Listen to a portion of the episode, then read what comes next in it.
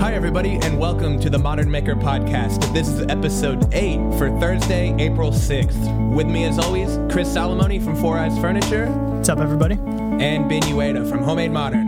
Hello. What's going on this week? Who wants to take it off?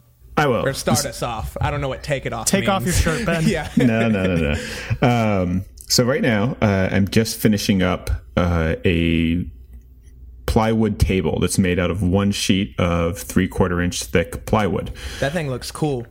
Yeah, I teased it on uh, my Instagram, and the sort of genesis of the project was actually a couple things.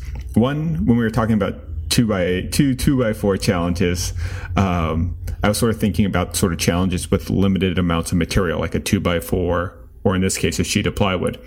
The other thing is that I've been working on a program that I'm going to get started with uh, Inventables to incorporate more CNCs. And when a, it, it- it's funny that thinking about CNC machines made me actually want to do a plywood project without a CNC machine. Right. Um, it was because so often I talk to architecture students, and so this this, this kid the other day, uh, I was talking to him and he was saying, like, "Oh, you know, I, I'm really interested in furniture, but you know, I just don't have access to a CNC, so I can't do it." I was just like, What? what are you talking about? Like, Game yeah, over. there- right. There's so much you, you can do. So there's that perception out there, right? That you can't you can't make cool plywood furniture without you know an expensive CNC machine. That's weird. So I love CNCs. You can do awesome, amazing stuff with them, but you can still do awesome stuff with just a circular saw. So I took one sheet of plywood and I tried seeing, you know, what kind of table I could produce using just a circular saw and a drill.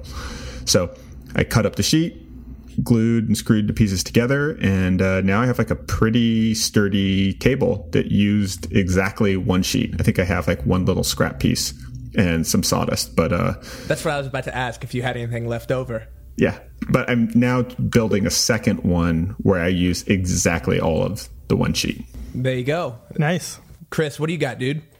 Uh, a couple things, but actually, real quick before I started, I wanted to uh, take a second, real quick. So, you know, we've been getting a lot of uh, messages and questions and stuff from the audience. So, I just wanted to take a second to say that, you know, it's going to be hard to answer them all, but we definitely read them all and we appreciate them. And I'm sure you guys get individual messages as well. So I just wanted to take a second to read one that I thought was particularly nice that came in. This uh, came from a fellow named Daniel, and he says, I'm really digging the podcast. The three of you have great chemistry. And even though you're only six episodes in, it feels like you've been at it for years. You, Ben, and Mark have a good Oh, thing no. going. Keep it up. I'll be tuning in every Thursday. So, Man, Daniel, from I me, this guy. from me, and on behalf of Ben and Mark, thank you. Man, No, thanks. but seriously, thanks everybody for all the feedback. It's been good so far. Um, so anyway, That's what funny. I've been working on. So the the one legged cabinet video will be up soon. Uh, I put a picture up on Instagram, so that's the first place I put anything. So that's another reason to go follow the Modern Maker podcast on Instagram. Or Modern Maker podcast on Instagram. You can be the one of the cool kids first to see it. yeah. um, other than that, I hung out yesterday with Will Walker. I don't know if, if you guys know him. Um, he he had been planning to come in for a while, so we decided to make a day of it. He came over. We wanted to think of something that we could do. So I don't know if you guys get this a lot. I get it a lot, probably more than you, the two of you do. I get people telling me that I need to get a card scraper. Has anybody ever told you that? I've gotten one. I've I had Oh, a few well, people tell me, but it was more like seeing other people use them. I wanted to get one, but I bought a card scraper without buying a burnisher, so I was like, Yeah. I, I don't even like. I can't Are, are those the a, people that tell you that how like how bad sandpaper is? Yeah, mhm. I think yeah, they're just basically saying like, "Hey man, like you got to try this out. You're gonna love it." So I was like, "All right, I'll break down." I bought one, did the same, made the same mistake that Mike made. Um, Yep. I had never used one before, so anyway, I already knew that Will was coming, and I was pretty sure that he knew how to use them. So I was like, "Hey, why don't we make a video about just how to use a card scraper? It'll you know give us something to do." The first time we're hanging out and everything, so and it gives you a good perspective because he used like he used Yeah. them and you never have, so it's a good. Plus, he could bring his uh, his burnisher. So boom, save me twenty bucks. anyway, so yeah, we hung out, we did that, made the video, ate some burgers, talked about making videos, cameras. He's a photographer, life. Um, just kind of hung out. It was fun. It was it was cool. It's always cool meeting other people that are kind of doing the same thing. Yeah. I ended up using a screwdriver for the card scraper. I burnished mine with a big flathead screwdriver, and it worked. I mean, Yeah, I, I, mean, think. as long as it's harder, I guess as long as it's harder metal than the card scraper, it'll work. Mm-hmm. I know I've burnished things like wood with with the uh, with the edge of a screwdriver, but I, I didn't Yeah. try it with the metal. Yeah, But, I, um, have, I have no idea what you're talking about, so I'll check out the video later. Oh, I haven't put the video up yet. we just we just filmed it yesterday. Um, Yeah. And then other than that, record player's pretty much done. I just have to, or record player cabinet. I just have to really just finish it, like you know, putting the oil on, and then after that, it's done. So yeah, that's what I've been doing. What do you got going, Ben? Sweet. Or Mike? No, Ben. You already went. No, Mark. Oh, yeah, you're Mark, what are you up to, Mark? Yeah, uh, this week I put out a video on a full length mirror, and I think it came out really cool. I this kind of goes with our topic, so I'll wait for it a little bit, but kind of came across a little hiccup working on it.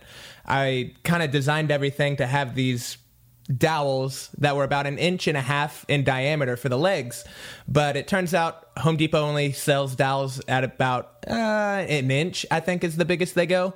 So I ended up having to kind of switch up my plan a little bit, and I got to experiment using PVC conduit for the legs, which ended up working really fine.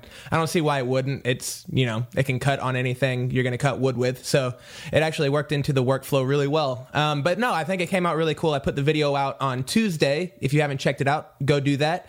And yeah, aside from that, I'm working on the bent or the desk that I talked about last week. I'm getting back on that. The legs have come in and they look fantastic. Uh, I kind of, whenever I thought about buying them, I was kind of on the fence about it. I could ev- either spent about 250 bucks on the legs, or I could have spent a few hundred bucks and just gotten a lathe to make the legs. So I was kind of pondering that for a while. But when it came down to it, I figured it would be a while before I could make some really good uniform legs that all four matched each other. So I Yeah. decided to just get buy the legs. That way, if someone else doesn't have a lathe, they can buy the legs as well to make the project. So that's what I'm working on, and it's it's coming along. Well, I guess then since that kind of bleeds into the topic, Mike, maybe you should go ahead and kick that off. Yeah. I'll, I'll introduce it. oh, okay. okay. Go for it. Or Ben. So the, the the the topic tonight is little victories, right? And my, my thinking sort of behind this was that there's when you're making something, there's so many things that can go wrong, and I feel like Mike has a is about to give us a nice little anecdote from a recent pro, uh, project. So I, I think it's really important to celebrate all the little things. And for me, this comes from experience both in making things and doing woodworking and, and, and making projects, but also in sort of entrepreneurial projects as well. Most startups fail, like the vast majority of, of small businesses don't succeed. So I think it's really important to try to build momentum so that you keep your own motivation strong by celebrating all the little things that actually do go right. And sometimes undeservedly and unexpectedly so. So it doesn't matter if you're just getting started off on YouTube and get your first hundred subscribers. That's worth celebrating. That's a victory. Or whether you're just like cutting a bunch of repetitive pieces and they're actually like exactly the same size, not like that one sixteenth off that when Yeah. you try to glue them up, you're just like, ah, crap, that's gonna, it's gonna cause extra sanding later. Right. So I thought we'd just talk about like some of the little things, and I guess there's two sides of this. I mean, we can talk about some of the little pet peeves and annoying things that happen in the shop, but just talking about some of those those little good things that happen, and then also any insight into how to manufacture so that more of those things happen, so that you're set up for a more pleasant experience, a less frustrating experience, and one where you can build momentum and become more prolific. So, for example, uh, Mike actually gave me a great tip. It's like, I hate doing glue ups between pieces because I hate that when you clamp them. the like, uh, and I had to do this a lot for for the plywood table that I was working on. Is I'm gluing flat pieces of plywood together. And Mike taught me this great trick of sprinkling a little bit of table salt so that the pieces don't slide, right? And that one little trick makes a repetitive process so much better. And then instead of like dreading it and putting a project off because you know you're going to be like sitting there with the camera rolling, eating up all your memory cards Yeah. while you're trying to line them up, and, And you're sitting there fidgeting around. it, like Yeah. pushing it, and then you clamp the, the the clamp down, and then it slides. You're just like, ah, Yeah. and then uh, uh, so like that one little tip which is such you know he, he just mentioned it in a comment on one of my videos that's such a huge thing because it now I know that, oh, I can do a project where I have, like in this case for the table, I'm gluing together like 30 pieces of plywood. Whoa. So that one little victory of figuring out that tip magnifies step by step. And now I can, I'm comfortable doing a whole project that requires a lot of gluing small pieces together. Yeah. It's from when Mike was trolling you Yeah. in the comments. So basically, it started like a really positive snowballing effect of figuring out this one thing, getting that, and then the whole project can succeed and evolve by making that one little thing easier. On the flip side, it's like if you have a rock in your shoe when you're walking, that one little rock is ruins everything. Yeah. So it's uh I thought it'd be fun to talk about those little things that make everything else better. Yeah, so that kind of happened somewhere, something to that extent also happened this week. So the legs were one kind of small victory that, you know, I thought it was going to be a big deal when I got to Home Depot, realized there wasn't anything I could use for legs, got it, and I could just go about the project. But another one that happened yesterday, actually, I've been cutting, or the, the desk itself, the shell of it, it's just a, it's a basically rectangle made out of walnut plywood and i wanted to do kind of like mitered corners that chris does all the time where mm-hmm. you know it kind of just goes there's some nice grain matching and all that but i don't have a track saw my table saw definitely isn't big enough to to do that cut on it. So i was just using a circular saw and uh, just a little track for it. And apparently i didn't i should have made a couple more test pieces is what i should have done. I should have done some test cuts but my my circular saw was about a degree off. So by the time i cut all my pieces my miters were about two degrees off essentially all Yeah. the way around. And that was one of those things where it's- the project just hit a roadblock. I'm just like crap what like what am i going to do now? Because i don't have enough plywood i guess i did have enough plywood to cut it all again but god i didn't want to you know? But I decided just to instead of use wood glue, I just epoxied and sawdusted these miters and I just I gunked them up so much. They're like I put it like when I put it all together, I was like, this is do or die. I either ruined a sheet of, you know, expensive walnut plywood or I saved the project. And I came Yeah. back today, it was all dry and it, it looks fine. I've sanded everything down. The the miters look I would say like eighty percent like good. They're not as uh-huh. good as they would have been, but it's hidden really well. You're not you probably wouldn't really even notice the fact that I had to do that little epoxy seam unless you're looking for it. So that was one of those small victories that once I once I came back to the shop today, saw that the project was going to work. I was just like, "Thank you." And you know, I could keep going. So that's that's another one. Nice.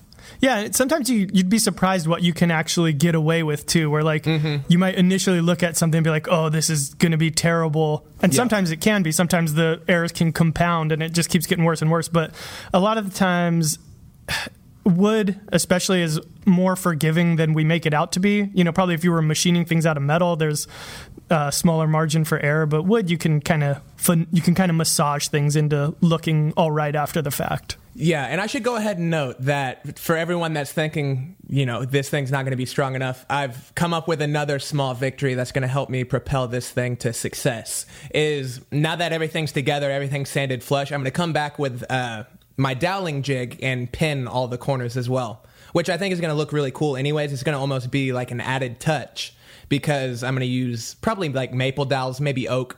That way, it has some really cool contrast as well, so they'll look like kind of buttons running along the seams. Yeah, that was basically the same thing that I did with the that plywood coffee table that I made a couple months ago. Where I, I didn't do anything when I initially was gluing it up. They were just beveled edges, and then I came back with dowels. Yeah. Some people liked it, some people didn't, but it definitely makes it a I lot easier. I remember stronger. that now that you say it. I thought I Yeah. had an original idea. I thought like this was a great. I was like, man, I'm gonna be the first guy to ever do miters and then reinforce them with dowels. But that Well, you're the second guy on this where it podcast. was, is I saw it from you, and then it just like leaked into my subconscious. is what happened. That's fine. Wait, Mike. So I don't for think I invented it. Sorry. Mike- well, no, but that's where I saw it first. for the for the mirror project that you just posted, uh, you had mentioned that you were you were intending to use wooden dowels for the legs, yeah. but you had to sort of switch. So was there like a moment when you're at Home Depot and you realize they don't have what you're looking for? Yeah, that's exactly what it was. Was I went to the dowel section and all I saw were ones that went up to one inch, and I was like, "This is this is not going to work." So I just walked around the store looking for things that could be legs. I first went to the plumbing section, and I found a piece of you know PVC pipe, and I just kept looking around. And then I when I got to the conduit section, the conduit was cheaper. So I don't know why that is, but it, it's still PVC. and I'm painting it white anyway, so I didn't care what color so, it was. So you already knew you were going to paint it white, even if it was wood, Yeah. because it wouldn't match the maple. Yeah, No, that's, it's, it's like it's exactly right, right? And I think you know when we say little victories, part of this is like self-determined. like you decided you were going to make it work, Right. You're just going to walk around and find something cylindrical yep, that you could just plug in since they didn't have exactly what you needed. And I think that's such a that that sort of mindset is is so important because it's easier to not take action and just keep procrastinating and putting things off. It's hard to finish things. Yeah. Easy to start things, hard to finish things. And it's so easy to get discouraged as well. So it's having that sort of mindset where you just say, I'm gonna win. I'm gonna Yeah, get this I'm done. gonna make it I'm gonna keep going it might not be exactly what I what I liked what, or what I intended in the beginning, but that's okay. I'm just going to keep rolling with it and push through. yeah. And I mean, the cool thing about it, at least for this project, is the PVC and the painted pine that I used. They really blend together. You probably, if I didn't say it, most people probably wouldn't really recognize the fact that it's PVC instead of a wood dowel. So yeah, it came out cool. Right. Chris, what are your what is a small victory you have experienced? So when I was thinking about this, I kept going back to like the beginning of when I very first started designing and building things. And I think that it probably makes sense that probably towards the beginning you're going to have more of those small victories. Oh, yeah. And and I think that's it's also true that you'll probably keep having them the more you push yourself to try things that are out of your comfort zone. But obviously in the beginning almost everything you do is out of your comfort zone. So Yeah. it was when I was making the coffee table that I that I made when I was in the night class at the community college, and I kind of designed it and went into building it knowing that there were some parts that I was like I don't know how I'm going to do this when I get to it. So one of the parts and this is going to be kind of hard to explain so I'll put a picture up on the Instagram account that explains it better.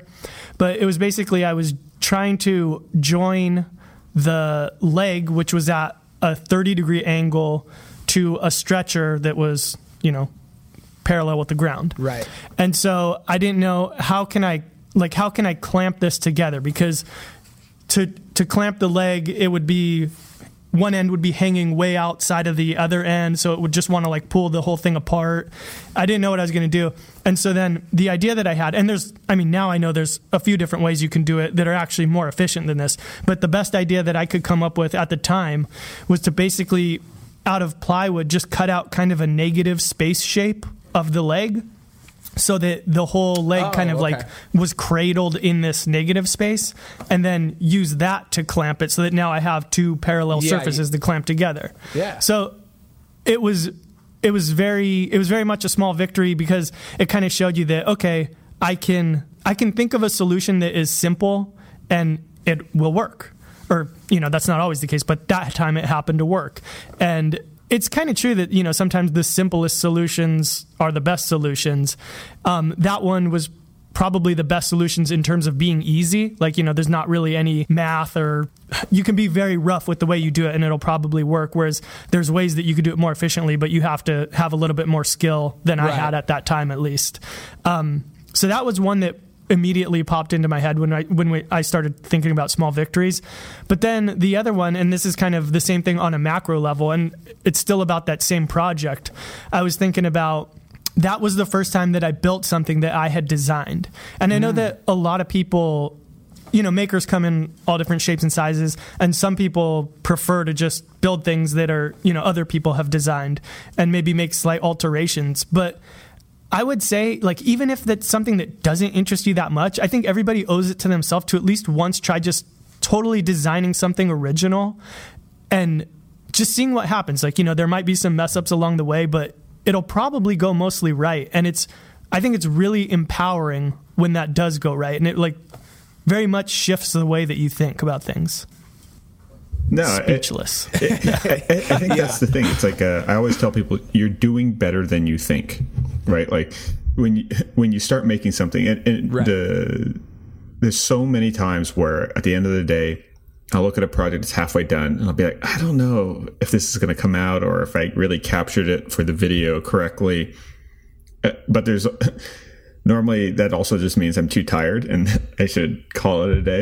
And then when I come back in the morning fresh, it's Yeah. like, oh wait, no, it isn't exactly what I was hoping, but this is totally still doable.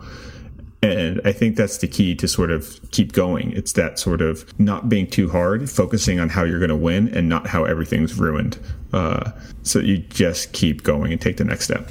And if you do have a problem, right. a lot of times it helps just to leave it for the night because a lot of times the solution will come to you just casually, you know, over the rest of the night or sometimes I don't know if that ever happened to you guys. Like you wake up and you just know the solution. you just wake up in the middle of the night and go. That you guys have ah, had. You reinforce miters with dowels. That's it. yeah, exactly. but no, that's what happened. Was whenever I was epoxying everything together, as I was like, I don't know if this. I assume it's going to be strong enough because epoxy is really good at filling voids and still being strong. But it was one of those things. I know that even if it does work fine, that I'm going to get a lot of comments telling me that it's yeah. not fine, regardless of whether it works or not. So that was one of the things. Is like I don't really know what I'm going to do. What's going to look good? I could put splines in, but I'm not good at putting in splines. I made a quick little jig one time to do it mm-hmm. with a mm-hmm. circular saw, but once again, it's not super convenient, so I didn't really want to do it. And so I kind of just was like, okay, I'll leave it here. The epoxy's drying anyways. I don't have a ton I can do. And when I woke up, I was eating breakfast, and I was like, oh, dowels just randomly. So, you know, sometimes that's the best thing you can do is just take your mind off it and just let your mind think on its yeah, own. Yeah, yeah. I, I, think that that that definitely happens. Were you eating some sort of cereal that was dowel shaped or? no, I wasn't. It was just like some granola and raisin stuff. No, it's funny. I wish. I, I think often too, a lot of people they have a project that they're sort of interested in doing, but they put it off until they know how to do every single thing. Yeah. Instead of just getting started and knowing that there's going to be some things you're going to get to a point in the project where you're like, wait, I'm not exactly sure how to do the next step. Rather than like looking, saying, oh, I have to either start over or I might ruin it or I can't do the next thing because this could screw it all up and then, and then I do it.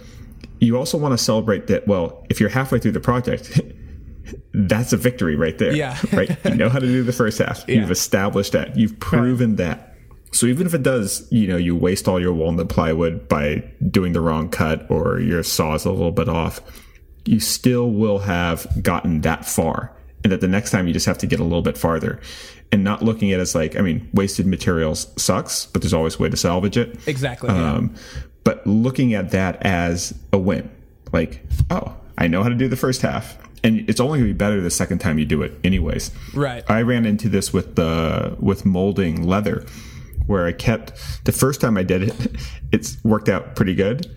And then the second time I did it, didn't work out as good. I was like, wait, what? And it's just it from so there, it was just a, it was just a series of experiments of changing the amount of water, the amount of pressure, how how tight I stretched the leather over the thing I was molding it around. Yeah, and it reminded me of uh, Thomas Edison, I think, when he was developing the light bulb he tested like thousands and thousands of different materials for the filament before he found one that worked. And every time he would plug one into his machine and it would just burn through or wouldn't work or wouldn't produce enough light, he would think of that as a success because he was like, oh, one more material he'd cross off his list not to test again. So he looked at it that way, right? So he actually viewed all these sort of uh, not failed experiments, but like negative results from an experimental process as wins, and then eventually developed it and crapped all over Tesla and uh, pushed his inferior technology. No, just kidding. That's for another yeah, podcast. Right. Our conspiracy theory podcast coming soon. Yeah, coming soon. Next week, episode ten, people. Yeah. Um, I got a question for for Ben. Actually, I know I've heard you a few times talk about stacking plywood and how you ended up kind of coming up with that technique or going to that technique because you basically didn't want to do it the other way where you'd be I don't know making rabbets or dados or whatever. When you say that cuz I think I might have inadvertently come upon the same solution for the same reason on the record player cabinet. So when you say stacking plywood, what exactly do you mean? I mean that end grain isn't ugly. End grain's like beautiful. Like I love like stratification. When some of my favorite landscapes and geological structures are where you see these like giant stone cliffs and you just see layers and layers and layers of rock. To me, that's what like the edge of plywood looks like. It has the same aesthetic. So it always blew my mind when people were always edge banding plywood. I'm like, no, no, no. Uh-huh. That's what the material is. Like, yeah. like, I like the idea of like honestly expressing what the material is if plywood is made out of layers, let's use that stratification and layering to our aesthetic advantage. And also, I'm lazy, so it, it, reduces a step. So when I say sta- so then when you oh god when I say stacking, like I think the first one I did was a media console. I think it might have been like my third or fourth project that I that I published on YouTube, mm-hmm. and I knew right angles were hard uh, I was doing all my cuts with a circular saw, so not as easy to get really precise cuts as a table saw. Yep. Um, there's always going to be one of those cuts, even if you're using a guide where the guide moves a little bit, or your hand shakes, or phone rings in your pocket and startles you, or something like that. So I just stacked the layers, and I knew by sort of stacking them and gluing and screwing them together Mm-hmm. I would have an aesthetic where even if my cuts were off, like the pieces didn't line up perfectly, right? The exaggeration between the pieces would mimic the sort of stratification within the plywood itself, and the whole surface of this cabinet would look like sort of you know very geological and very layered. Okay, I get it. Because like you never look at like a Damascus steel knife, right? Like one of those steel knives with like where it's the the metals like folded together over and uh-huh. over and over and pounded. You don't look at that as like a flaw. You look at that as like no, that's what's awesome about that aesthetic. It, it right. should be celebrated. Yeah. Nice. Why, Chris? So why do you ask? Okay, because I, I wasn't sure now it makes more sense. So I think that I'm actually talking about something different. So what I did was I was building a it's a it's a parallelogram shaped cabinet. And so the problem was going to be making dados and getting everything to like line up perfectly when there's all those angles involved is a pain in the mm. butt because like there's just so much there's so many little errors that can happen to make things not line up. So I didn't right. want to do it. So I said, okay, well instead of doing that, what I'm going to do is basically I'll make the cabinet like you know just the four exterior pieces and then I'll put in two vertical partitions where all I did was I just cut 15 degree angles off of them so that they'd be vertical partitions that would be leaning at a 15 degree angle in there. And then I knew okay that's not going to be very strong. So it would be strong if it was in a dado, but I don't want to cut those dados. So what I did right. was then I basically doubled up all of the interior pieces. So again, I'll put a drawing of this because I know it's hard to understand hearing it. But I doubled up all of the interior pieces so that nothing is three quarters of an inch thick. It's all an inch and a half thick. And yeah. Ah. so in between the did, two yeah. vertical partitions, there would be a piece lying flat and then one on the top and one on the bottom, basically like laminated together. And then yeah. on the side of the vertical partition would be another one that goes in between those two flat layers that I just talked about. So it's basically like you're creating really thick dados out of yeah. adding material instead of subtracting material.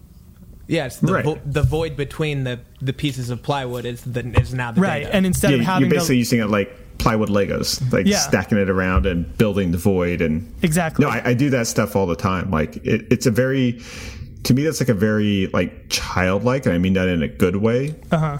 Way of building where you sort of think of when when you're stuck and you don't know how to do a series of sort of tool manipulations or there's just not enough material room or it's going to require a level of precision that you're not comfortable with. Right. The idea of just sort of reducing everything to a series of blocks and then yeah. adding the blocks around. It's like Legos. Yeah, right. It, it, helps. It helps the problem solving. That's the yeah. kind of that's kind of the way I looked at it. Was when I was drawing it, and I was just like, I am not going to be able to get these precise enough. Like, there's no way they're going to come out clean.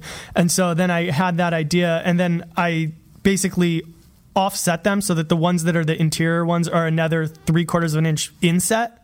So it kind of has like a step effect coming out. And I ended up really liking the way that it looked. So I'll probably even utilize like I can even see utilizing it for things where I didn't need to use that technique just because I like the way it looks now. Yeah. Like it just yeah. adds extra dimension to it kind of. It beasts yeah, it up. Too. It's heavy. I can tell. I it's basically yes. twice as heavy Plywood as it should have been. is heavy. Yeah. Yep. Especially when you're doubling it up everywhere. Okay, so I think before we move into our hypothetical, we should talk about something we're going to be doing now. Is we're putting out two shows a week. Which, if you're listening to this on Thursday, on Saturday it doesn't matter what day you're listening to it it's still coming out on saturday yeah. i guess. Is we're putting out a weekend show. We're going to start a weekend show where we can do more of a q&a based show as well as have guests. I think it'll be a cool way to put out more content but not put out the same type of content. Even though it's still a podcast it'll have its own kind of formula. It'll be a little bit looser. It'll be an opportunity really to respond to a lot of questions that we get and a lot of the kind of questions that just go along with the, what we talk about in the podcast. If someone has a response to something we're talking about, or if there was something minorly controversial, we can bring it up and kind of riff on that for a little while. Uh, ben, go ahead. yeah, and it's also something as podcast listeners. Uh, it's something uh, uh, me and Mike have definitely vocalized to each other that sometimes by the weekend you kind of run out of stuff to listen to Definitely. right when you're going to be heading into the shop for a long stretch. So Exactly. we thought for all you weekend warriors out there, we'll give you a little little extra audio content, and it also lets us sort of break format, experiment a little bit more. We're still Yeah. very new to podcasting. So we can try different things and see, try out different segment ideas and really experiment. Well, think of it as a little audio laboratory that's uh, related to Shop Talk. Yeah. So who? So I guess we can go ahead and announce it. This week we're having Izzy Swan for our first weekend show guest, which I'm really excited about. Starting off big. Yeah, Yeah, I I- know. I- Izzy is great because he's so different from everyone else. He has this great sort of engineering mindset.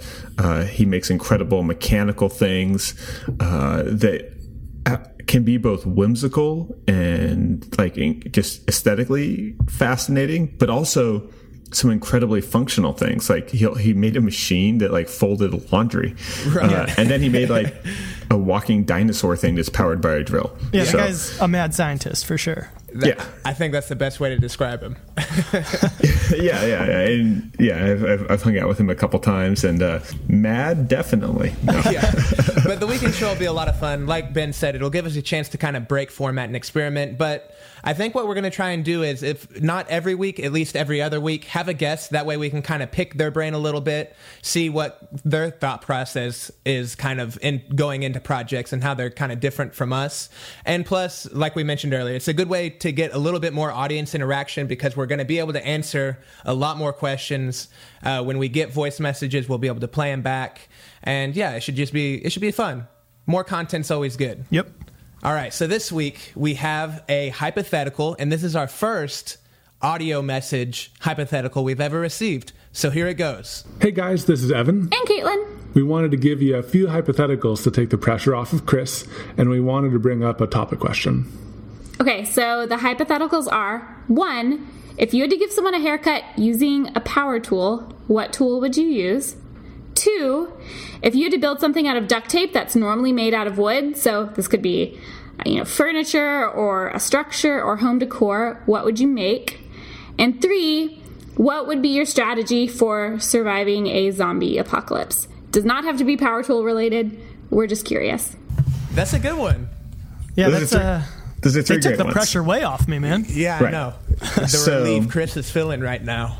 Whew. okay, So, so, the, yeah. the first ahead. question is, which power tool would you give yourself a haircut with? Yeah, or somebody, I guess. It's got to be a Anybody power haircut. tool. Yeah, you can't just choose like a utility knife. I think the the uh, the multi tool, Yeah. where it's like sort of like with the oscillating blade, would would make the most sense.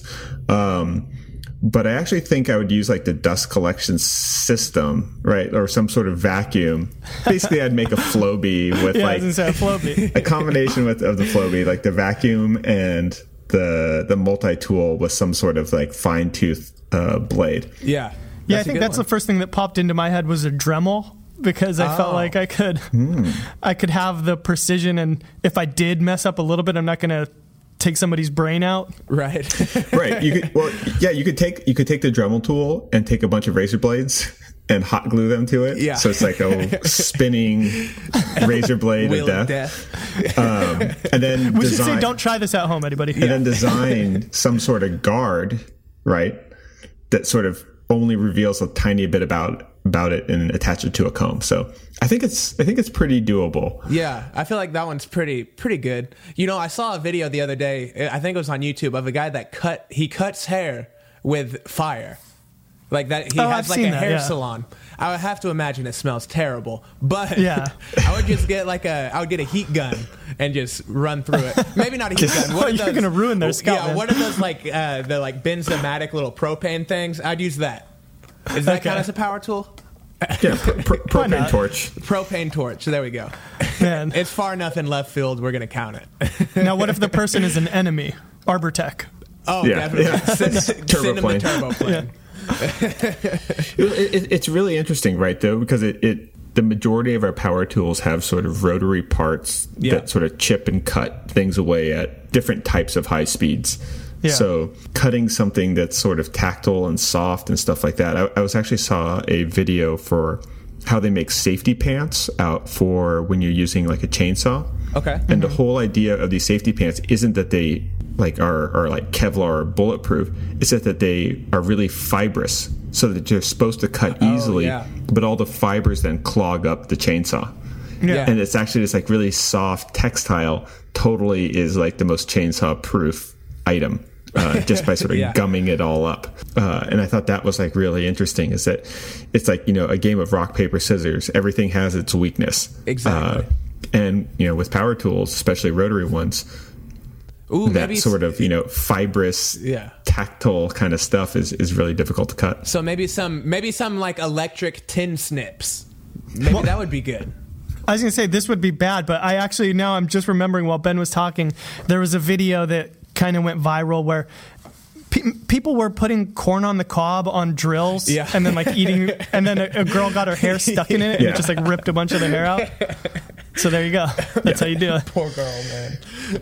Uh, what was the next one? The duct, Duct something we would build out of duct tape. That would normally be made out of wood, and, and I would say chair right off the bat. Oh, okay. duct tape chair. because chairs are I, I think chairs are really difficult uh, because you know tables are easy comparative to to chairs. I mean chairs really have to form more. The Right. ergonomics are a little bit more challenging. Yeah. Um, but duct tape could really form to the human body, and I think you could do something really cool, like a hammock type chair that's suspended from something that would be yeah, awesome. That could be really cool. Yeah, I'm just as soon as you said that, I was picturing almost like a beanbag type thing out of duct tape. Uh, man, so something made out of wood that's a furniture. Hang on, let me Oh, think. Lord, Mike, go for it. for you to go. Uh, no, I think I think a chair is a really good one. Kind of using it like a sling back, almost. Even if you had the the frame of it built out of wood. I know this is kind of varying from the question, but I think it could be cool doing like a sling back Yeah. chair where instead of using some type of canvas or leather, you actually use it with duct tape. That could actually be a really cool project. Or, or what if you just did like a bed? You just went wall to wall, and you just made Yeah. like a hammock. Yeah, and, and you literally just added like a duct tape platform. If you have enough tape, it's definitely It's doable. You know, with enough surface area. Yeah.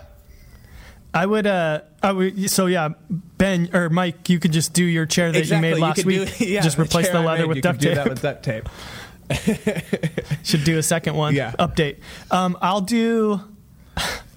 All right, this is gonna be a bad one. I would do like that. That I would try to do something that's like another take on the simple wall organizer thing that I made, where you actually use the stickiness of the tape to be able to like set stuff on it. So it'd be some kind of wall mounted thing. Maybe you like I don't know. Uh, but see, you can't use anything else. I was gonna say you ru- you you wrap the tape on the reverse side around something really tight, so that way you can adhere it to a wall, and then you could stick things on Yeah. the sticky See, side. Then, but uh, then there's the it's a question: terrible How idea. many layers of tape does it take for it to get like rigid and support itself like a piece of plywood? yeah, I don't know. I've seen people make like wallets and stuff out of out of it, but that's that's as much as I've really seen. Yeah, and especially if you did furniture, it would. You know how like duct tape has that weird sort of uh-huh. vinyl dead Yeah. baby cancer smell. Like, it, like something as big as like a whole piece of furniture made out of duct tape would just smell Yeah. like death. Yeah, between the duct tape furniture and burning hair, Yeah. it's a stinky question. Uh, yeah, I'd make a barber's. I'd make a barber's chair. Oh, for, for my power tool haircuts. What was what was the third one? Yeah. Zombie apocalypse. Does anyone?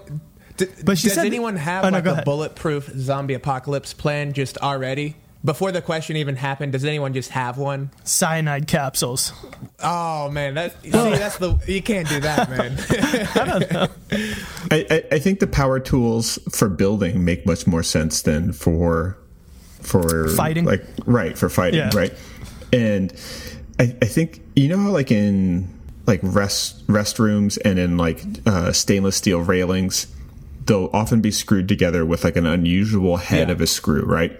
So they don't want to use a typical Phillips head screw because like stainless steel railings or like the stainless steel panels that hold together, you know, restrooms and stuff. That's actually kind of valuable materials and they don't want somebody just like stealing it or taking it apart and vandalizing it. So they use these really unusual screw heads that are hard to find the bits for. That's like the strategy that I would approach to like a zombie apocalypse would be like making a maze that's like easy enough for me to get through, Uh-huh. but like super hard for a zombie because they just don't have the right like. That's kind of key. funny. Yeah. Because I was th- I would think like okay, so it's like whereas basically like childlike games of hitting buttons and color combinations and that Oh. like stop things. So Yeah. I would. I always thought that the, the the challenge wasn't to build weapons to kill the zombies. It was to build mazes that were like re- you could solve in like a second, but were really difficult for them. Yeah. That's not a bad. And I always thought co- zombies are probably colorblind. In anyways, Making a lot Under of assumptions assumption? here. Yeah.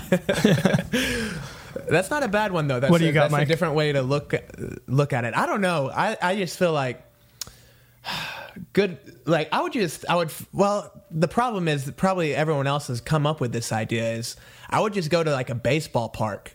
Is I would granted this is like a year after the zombie apocalypse has happened. Ninety percent of people Uh-huh. are dead. You know you know we're looking at it in that way i guess is i'm just gonna go to my going i'm going downtown to the baseball park like the ba- the like minor league baseball team that we have. And i'm just i'm reinforcing anything that, that needs it because i got everything i need there. I got a concession stand. I got a big field i can like grow food in. And like and there's open air above me you know? And then I got like the I got the locker rooms and stuff that I can really like fortify in case I need it. But for the most part, it's like really secure, but also really open, so I'm not going to go crazy as bad in there. And plus, it's kind of defensible, I guess, because they got to keep you know drunk people out, so it should hold zombies. right? I, I, I always thought the interesting thing, and, and I 100% believe this, is that I would much rather have tools for building than weapons for for like destroying the zombies. Yeah. I feel like tools would be for for building sort of defensive things where you could herd them into big things and then just like run them over with cars and stuff would be much more efficient than like trying to shoot them one by one. Yeah. Like whenever I watch, uh, I, I think I just watched like the first few seasons of Walking Dead, and like the whole time I was just thinking, it's like, why don't they just like build things that actually are like great defenses against the zombies? So why do they still have like sight lines with like blind corners and things like that? Design the environment so that you're at a huge advantage and you can see all the way around. Oh, if there's a bunch of forests, cut those freaking trees down so you can see them coming. Um, so yeah, you know, you know, hang a bunch of wires with you know uh, uh, tin cans and all those things. Yeah. Or- it's funny when I was actually living with uh, uh, in in abandoned buildings for my, one of my college projects. That was like one of the, the strategies that we did, like all around the the shelter that we built. So we're living in this totally abandoned building uh, in one of the ten worst ghettos in America at the time. And Sounds fun. you know, it's not easy to fall asleep. So uh, we we broke like bottles around us. We had like wires, so we could hear anyone Yeah. creeping up on us. Um, of course, then there's like a raccoon, and we were just Yeah. like freaked out. Doing a like good the story Macaulay the Culkin future. line of defense. Yeah, Yeah, You- yeah, yeah, exactly. Right. Like basically, just the I Home Alone reenact. Home Alone. Joe Pesci doesn't Yeah. stand a chance. I'm not scared anymore. you hear me, zombies? We I would just uh, get okay. an RV and strap some like steamroller wheels to it. That way, I just got my house on top of a steamroller. Anything There that you go. gets in my way, I'm just running it over. roll it over. Yeah. I'll do. Uh, I'll just. I'll just get some of those chainsaw pants, a chainsaw Yeah. vest, a helmet, and I'll just go about my life as normal. Just carry on. Just live in one of those giant SWAT suits. Yep. I'm good to go. That's funny. All right, good hypotheticals. Good stuff. Yeah. Thank you, Evan and Caitlin. Evan and Caitlin.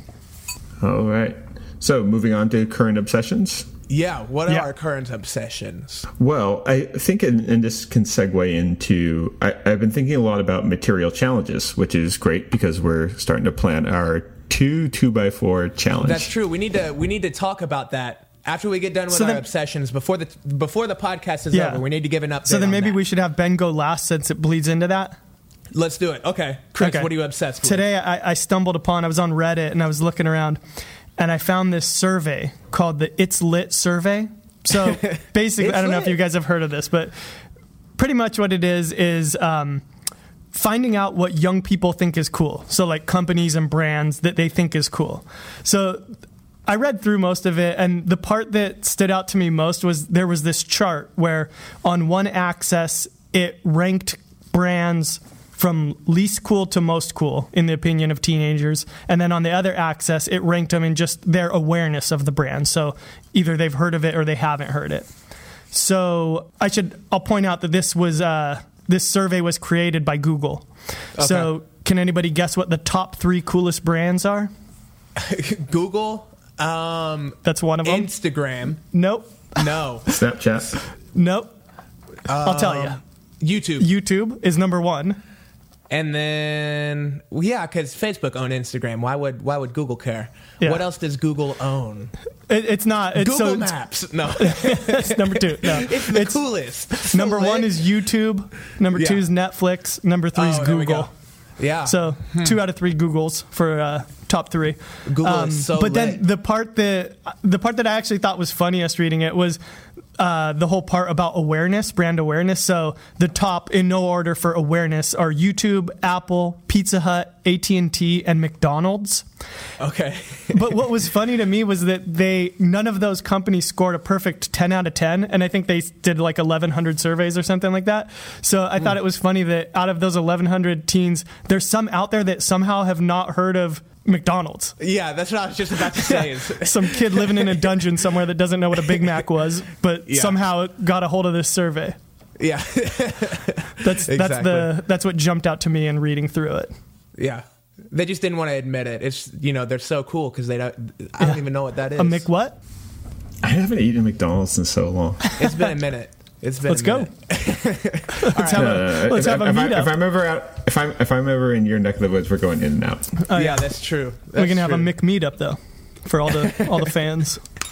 Mike, what about you? I'm still obsessed with pottery. I know I should probably change it up, but it's it's been more of an obsession this week than it was last week. I'm kind of leaning towards not building a, a wheel and just buying one. Uh, I could definitely do it, but I think it, it, when it comes down to it, is if I really think I'm going to be into it, I would- I would rather have one that I know is spinning in a true circle and I know is going to be reliable. Yeah. Uh, so yeah, I'm leaning towards getting kind of an entry level one just for a couple hundred bucks. I don't want. Okay. th- They're relatively expensive, which was something I didn't really know either. Is you know you can get them for well over a thousand dollars, which I think is kind of funny when it's just a plate that turns in a circle. But but still, I'm gonna find one that's just a couple hundred bucks. That way I can get started. And if I do love it, who knows? Maybe down the road I can get a better one. But it kind of throws us back to that one debate we talked about a long time ago about whether you know, do you buy for the long term or do you kind of buy something that's cheap to figure out if you're going to be into it or not? In this case, I'm really not sure if I'm even going to like. Right. well, you spinning- could no, kind of spinning- mix the you could kind of Yeah. mix the two ideas where maybe you buy something cheap to start with, and then since you were already thinking about building one anyway, you live with it for a little while, and then maybe you try building one. Maybe you know you see, okay, what don't I like about this? What can I try to improve upon? And then you'll have a better idea as you're using it if it's actually working or not. Right. That's a really good point too. Plus, you'll just understand the the mechanics Right. of it, and you know, maybe overlook less things in building it after you've already used one for a little while. So yeah, that's a good My, point. my thing is always, I always go with the fastest route to the first completed project, right? Yeah. So it, that means it's not the most expensive or the most complicated one. It's the one that seems like it'll get the job done. That's inexpensive because you can always then, if you do get really into pottery and then you then want to upgrade, you can always find someone to buy that, buy the used Exactly. version of what you already have. Yeah. Also, Yeah. There's going to be a lot of people that want that one because like you've used it and you can offer insight that's specific to that machine. Um, That's true. Are you going to get a kiln as well, or Uh, yeah, I'm I'm gonna have to, I think, to be able to do it. Uh, but then again, one of the art teachers down from my high school may let me use it. I sent an email to her uh, yesterday, so I'm waiting to hear back from her. I took a couple like art classes in school, and she was always really nice. So I was like, I sent her an email being saying, "Hey, I'm gonna buy a potter's wheel. Do you mind if I throw a few projects in the kiln, like maybe on an off day or a day that you're already you're already filling it up?" So I'm waiting to hear back. If she says yes, then I'll wait to buy one until I know I'm actually going to be making a lot of stuff with it. all right, Nice. we'll, we'll start a go we'll start a GoFundMe or Yeah. something. A go- a Get, GoFundMe. get Mike a kiln. get Mark a, get Mark a kiln. Get Mark a kill. exactly. All right, Ben. What are you up to, or what are you obsessed with? I So mean, uh, every, everything's it, it's rare that all my sort of answers are all tied to like one series of projects, but like uh, I've been having a lot of fun with the the, the plywood furniture. Um, Oh, have you? And also sort of anticipating our two two by four challenge, which I'm super excited about. I think it's gonna be cool. Right. So I've been I've been really interested in that sort of how to break down how how to go about designing something from a single unit, right? And I think what's interesting about it is uh, in the case of like the plywood table is I didn't really have an idea for what the finished table would look like. I sort of just said, well, what would me makes the most sense for the first cut? And then after I sort of, you know, I, I, I was doing this in uh, 3D modeling. Um, so I literally modeled a four foot by eight foot by three quarter inch thick sheet of plywood. And then literally in the computer, I'm just saying, say, okay, what if I made the first cut, uh, f- you know, uh, eight inches in? So I cut a eight inch strip off of the eight foot long side. Okay, so that could be, I could get, oh, I could get legs out of that. Okay, so I need, I, Yeah. I need four legs. So then I cut two of those strips, right? So I've been really interesting on on that sort of taking something that's totally different from what the end result is going to be, and in which case you're not even sure what it is, and just sort of modularizing Yeah. it and starting to cut it up. Um, so I've been thinking about all the ways I can chop up a two by four. So I've been thinking, huh, it might just be something where I set I might just set my miter saw to a really random angle and just set a stop block and just cut a whole bunch of little weird triangular blocks. And then that's what the project is, Yeah. right? Yeah. It's almost sort of saying, I'm just going to do this one thing, make this one decision, and then whatever is the outcome of that decision, that's going to inform the project. And I think that's like a, a really fun way, especially for something like this, because it's low stakes. I mean, two two by fours, it's not expensive, Right. right? Like, what is that, like six bucks at the most? Um, but it's a very free way to do things. And I think that's what I, I- I'm currently sort of obsessed about and excited about. Now, with with plywood and things like that, it makes sense to possibly like 3D model it because carrying around a full sheet of plywood is kind of a pain. Yeah. Um, Yeah. It's not super expensive, but it's still like, you know, 30 to 40 bucks or something. But with a two by four, you don't even need to do that computer stuff. It's just like, let's just start slicing and dicing and, and, and go. Uh, I've also thought like, uh, maybe I'll just cut it into really long strips and do something where I steam them and bend them or something like that. Um, That was kind of what I was thinking about maybe doing. Yeah. uh, so I actually posted a previous two by four uh, project that I had done uh, on the Modern Maker Podcast Instagram channel, which you all should be following because that's going to be like Yep. our quick, short, visual show notes. Um, Yeah, where we- tell us about that because yeah, I saw the Yeah. picture for it, but I want some like context for it. That thing's insane looking. Right. So, uh, in I think it was like my first semester, second year of architecture school at Cornell. They started off the semester by giving us each a two by four, and we had three days to design and make something that was functional and wearable. And you couldn't use any other material.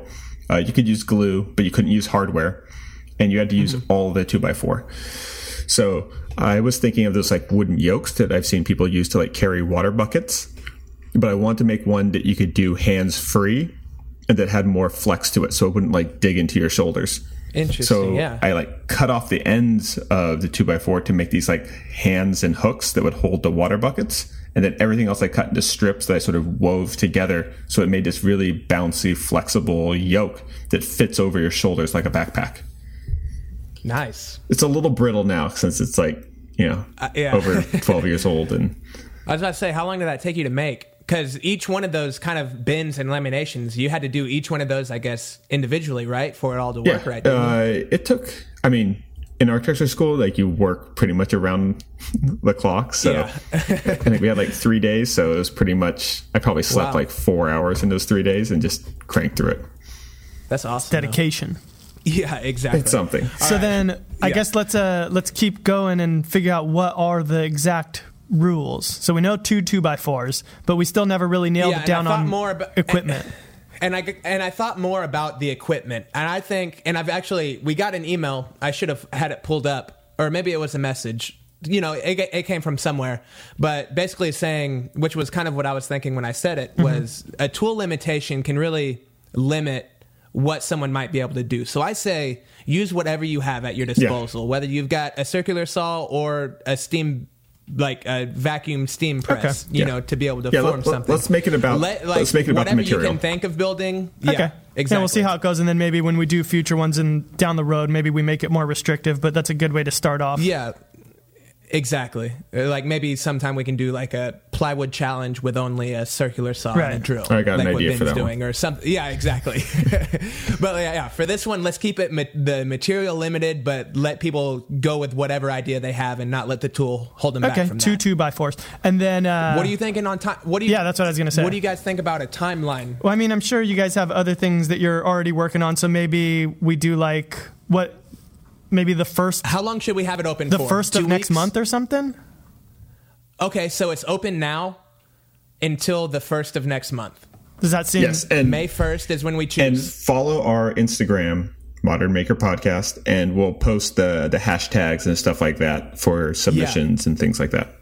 Cool. Awesome. I didn't think we were going to start it this week, but I'm excited. Yeah. And uh, yeah, we'll follow this up, uh, like you said, on our Instagram with like official rules and official how to enter. But it's going to be Instagram based. That way, if you don't make YouTube videos, no problem. If you want to make a video for it, we'd love to see it and definitely include that. That way, we can put it all in a playlist, maybe send a few people, uh, send a few viewers your way, maybe get a little bit of a audience bump from it. But for the most part, we'll do our submissions through Instagram. You'll have to basically on a post tag us, use the hit the hashtag uh, two two by four challenge, and I think that's it, right? Yeah. Just tag Modern Maker Podcast in it, and then hashtag two two by four challenge, and you'll be entered. You're in. Sounds good. Awesome. Okay. Sorry, we're making up these rules on the fly. So, but yeah, I think that's I think that should be good. Do you have any ideas, Chris? Yet? Uh, no, I was kind of waiting to see what the rules were going to be before. I, I didn't want to get too far ahead of myself and come up with something and then find out that the rules were different and be like, oh man, now I really want to like try to shoehorn that idea into rules that don't fit it. So I was like, oh, let's see what the rules are. Then I'll start thinking about it. cool. Cool. That's awesome. So. I got my thinking cap on now. Awesome. Well, if you enjoy the podcast and you're not already subscribed, we would love for you to be subscribed. That way you can stay updated every time we post a new show. Uh, if you have not left us a review on iTunes yet, we would really, really appreciate you doing that. That helps us get in front of viewers, helps us, you know, helps new people find us essentially. Plus, if you have any cool feedback you want to give us in the review, maybe you think a cool show topic idea or, you know, maybe just a question that you think we could answer on a weekend show, give it to us on a review and we promise we'll answer it. That's we'll give that little caveat. It's a guaranteed answer if it's in a five star review. Mike guarantees it. um yeah it, it's a, that's a mark guarantee and you can count on me for that. Or my name's not Mark. yeah or my name's not mark uh, but yeah give us a review and i think that's about it right Yeah, it sounds pretty good. stick around for the weekend show. Not stick around, but look forward to it. Uh, we got a cool guest and we got some cool stuff to talk about, so it should be a lot of fun. If you have any questions you want us to answer, leave us a review, hit us up through email, or if you want to leave a voice message, you can do that as well. Try and keep it under a minute. That way, it's not taking up too much time and kind of keeps everything, keeps the show rolling pretty well. Other than that, I think that's all we have. See you next time, guys. Later. Bye. Bye. See you on the You weekend. filthy animals. That's from Home More. Alone. That's Home Alone. More Yeah. Home Alone callbacks.